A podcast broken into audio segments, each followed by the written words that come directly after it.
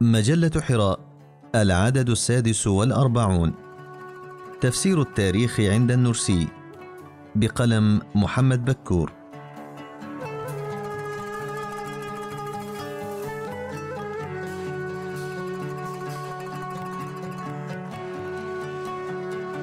إن فكرة غاية التاريخ أو معنى التاريخ تستمد جذورها من جوهر الإسلام. فعلاقة الدنيا بالآخرة تنتج معنى الوجود ومن هذا المفهوم المركزي صاغ النرسي رؤيته للتاريخ. إن الله تعالى لم يخلق هذا الكون عبثا ولما كان الإنسان هو مركز هذا الكون وثمرته فإن وجوده وحركيته لهما معنى ومغزى.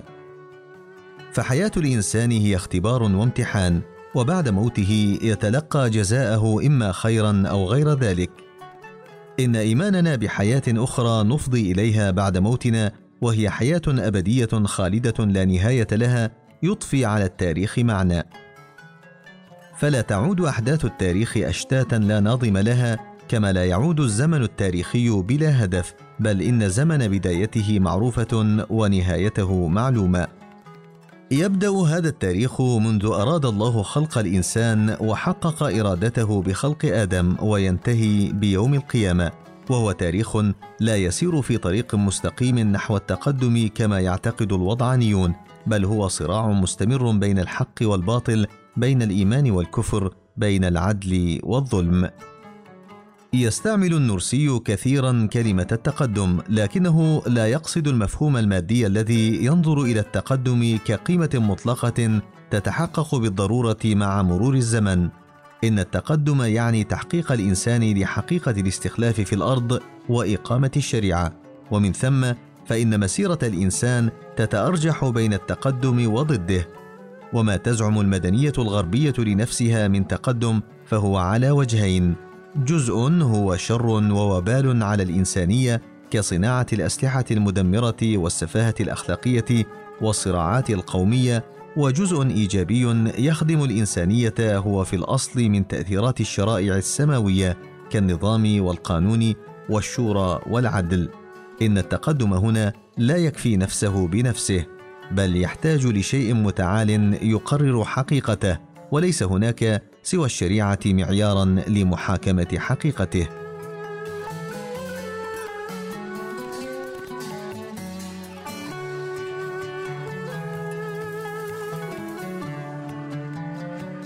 يعتبر النرسي أن غاية التاريخ إيجابية تتمثل في تحقيق الحرية والعدالة للإنسان الحرية مما سوى العبودية لله سبحانه.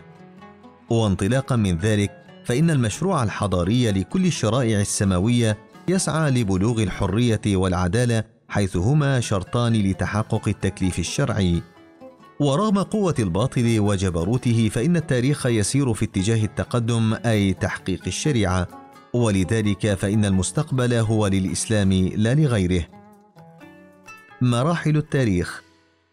جاء في كتاب صيقل الإسلام وأقصد من أبناء الماضي اولا القرون الأولى والوسطى لما قبل القرن العاشر لغير المسلمين. أما الأمة الإسلامية فهي خير أمة في القرون الثلاث الأولى وأمة فاضلة عامة إلى القرن الخامس. وما بعده حتى القرن الثاني عشر أعبر عنه بالماضي. أما المستقبل فأعده ما بعد القرن الثاني عشر. تلخيص هذه الجملة التحقيب الجديد الذي يقترحه النرسي للتاريخ والملاحظ أنه تحقيب لا يراعي استمرارية الزمن وتواصله بل ينبني على معايير إيمانية وأخلاقية وحضارية.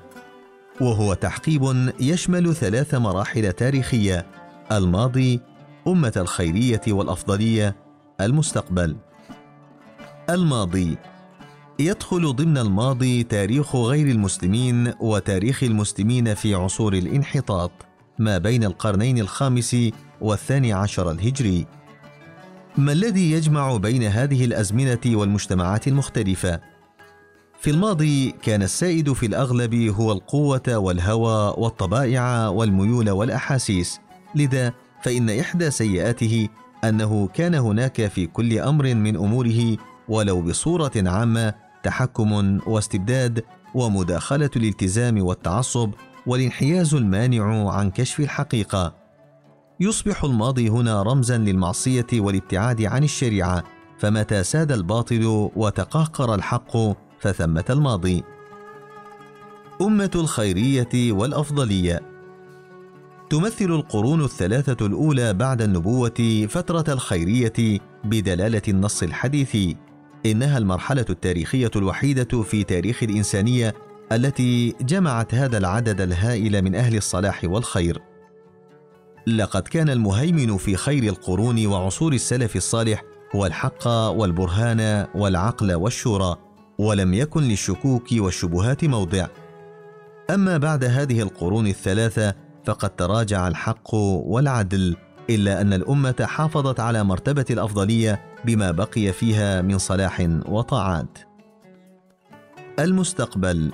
يدخل النرسي المستقبل ضمن التاريخ باعتباره مرحلة رغم أنها لم تأت بعد إلا أن حقيقتها أصبحت معلومة لديه.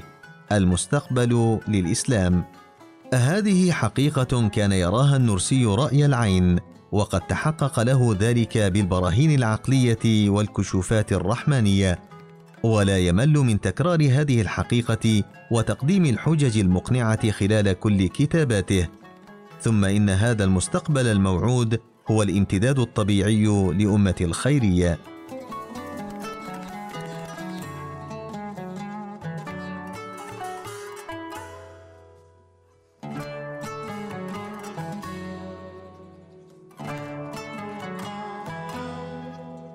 التاريخ والقدر.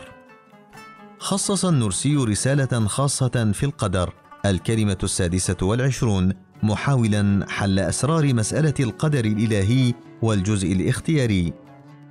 يرى النرسي أن المؤمن يعطي لله كل شيء ويحيل إليه كل أمر ولكي لا ينجو في النهاية من التكليف والمسؤولية يبرز أمامه الجزء الاختياري قائلا له أنت مسؤول. أنت مكلف. إن القدر الإلهي يصرف في كل شيء غير أنه منزه عن القبح أو الظلم.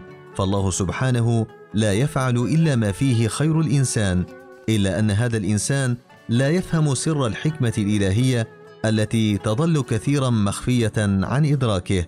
وهذا لا يعني أن الإنسان مسير في أفعاله. كما لا يعني أن المجتمع البشري موجه في حركيته التاريخية بشكل خارج عن اختياره بل إنه يملك المساحة الكافية للفعل التاريخي الحر القائم على الاختيار بين مسارات متعددة. تقف الرؤية النرسيه للحدث التاريخي بين رؤيتين مفرطتين النظرة الغيبية التي تغيب الفعل البشري في حركة التاريخ وتجعل الأمر جبرية صارمة لا يملك الإنسان إلا أن يخضع لها والنظرة المادية التي تغيب القدر الإلهي وتلصق بالإنسان صفة الهيمنة والانفراد بالتصرف. الحدث التاريخي من فعل الإنسان لكن يد القدر الإلهي موجودة بوضوح في كل حادثة تاريخية. إنه مهما كان الإنسان فاعلا ذا اختيار إلا أن المشيئة الإلهية هي الأصل. والقدر الإلهي حاكم مهيمن والمشيئة الإلهية ترد المشيئة الإنسانية بمضمون قوله تعالى وما تشاءون إلا أن يشاء الله إن الله كان عليما حكيما يترتب عن ذلك أن كل حدث تاريخي هو حدث إيجابي مهما تبين لنا فيه من ألم أو مصائب لأن كل حدث يحمل حكمة ورحمة ربانيتين تسعيان لإسعاد هذا الإنسان وتطهيره من النقائص. في جواب عن سؤال حول فاجعة الإمام الحسين رضي الله عنه يقدم النرسي قراءة عميقة لهذا الحدث التاريخي الذي يمكن عده حدثا مؤسسا لانقسام الأمة الإسلامية. تبدأ القراءة بإبراز دور الفعل البشري حيث إن المحيطين بالإمام باستثناء المقربين كان يوجههم التعصب القومي لا خدمة القضية. فجاء الخذلان من فساد النية ثم ينتقل لاكتشاف الحكمة من زاوية القدر الإلهي مبينا أن الله سبحانه كان يهيئهم لتسنم سلطنة الأولياء المعنوية بدل السلطنة الدنيوية الفانية فأراد أن يطهرهم من هذه الدنيا وما علق في قلوبهم منها. فكان هذا الحدث الذي نراه بأبصارنا الحاسرة مصيبة فتحا وترقية في عالم الولاية. لم يكن النرسي غافلا عن الأسباب المادية الفاعلة في حركة التاريخ إلا أنه كان ينظر إليها كنواميس كونية متممة لخطة القدر. وتبرز التفسيرات المادية في كثير من الأحداث التاريخية التي أوردها النرسي ويكفي أن نذكر هنا تفسيره لمعضلة العصر رقي أوروبا إلى الأعلى وتدني المسلمين إلى أسفل حيث يقدم تحليلا يبرز قوة الفكر التاريخي عند النرسي وقدرته على ربط الأسباب والعلل وفق منظور علمي دقيق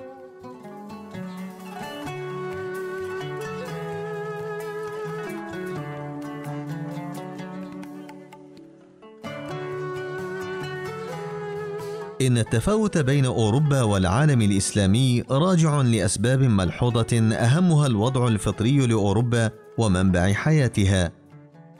فهي ضيقة جميلة وتملك الحديد ومتعرجة السواحل تلتف فيها الأنهار والبحار ومناخها بارد، وهذا جعلها تستقطب ربع البشرية رغم مساحتها الصغيرة. ولكون إنتاج الأرض لا يستوعب تلك الحاجات التي تتزايد باستمرار تصبح الحاجة إلى الاختراع والصناعة ضرورية، كما يغدو حب الاستطلاع والميل إلى المعرفة بابا للعلم والتقدم. ثم إن كثرة البحار والأنهار تتيح التعارف وتطور التجارة والتعاون والاشتراك في الأعمال، مثلما يحقق تلاحق الأفكار والمنافسة والتسابق. ونتج عن هذا التنافس صناعة الأسلحة التي أثقلت كفة أوروبا، ومن الأسباب الأخرى أيضا قوة الكنيسة التي تشكل نقطة استناد قوية تعزز قوة أبنائها المعنوية وتبعث فيهم الحياة. أما من جهة المسلمين فإن ابتعادهم عن نقطة ارتكازهم وهي الإسلام والقرآن الكريم وإشاحة وجههم عن قراءة كتاب الله المنظور نواميس الكون وقوانينه هي أسباب هزيمتهم. غير أن كل هذه العلل والقوانين في نظر النرسي لا تخرج عن فاعلية القدر الإلهي وحكمه إن القدر يهيئ المستقبل للإسلام فالتقدم الغربي ومستلزمات مدنيته أصبحت عبئا ثقيلا يعيق مسيرته في حين أن العالم الإسلامي لا زال في طور شباب المدنية. لذا فإننا سنلحق بهم بل نسبقهم إن حالفنا التوفيق الإلهي لأن حملهم ثقيل وحملنا خفيف. كان النرسي واحدا من مجدد المئة الرابعة عشرة هيأه الله تعالى لإنقاذ إيمان أمة كان دورها عظيما في نصرة الإسلام والدفاع عن حرماته.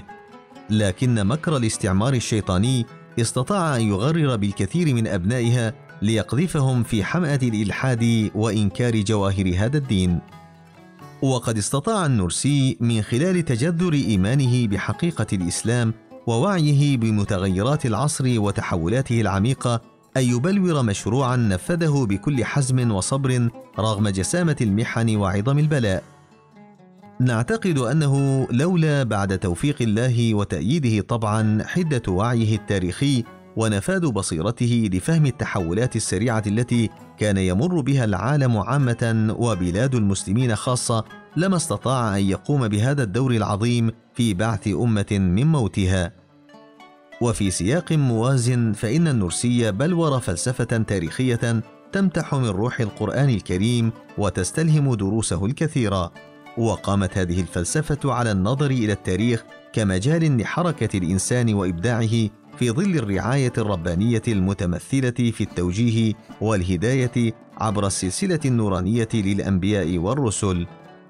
ومن ثم فإن هذا الإنسان يصلح تاريخه كلما اقترب من هذه الرحمة الإلهية ويظلم مساره كلما غرق في الكفر وابتعد عن مصدر النور.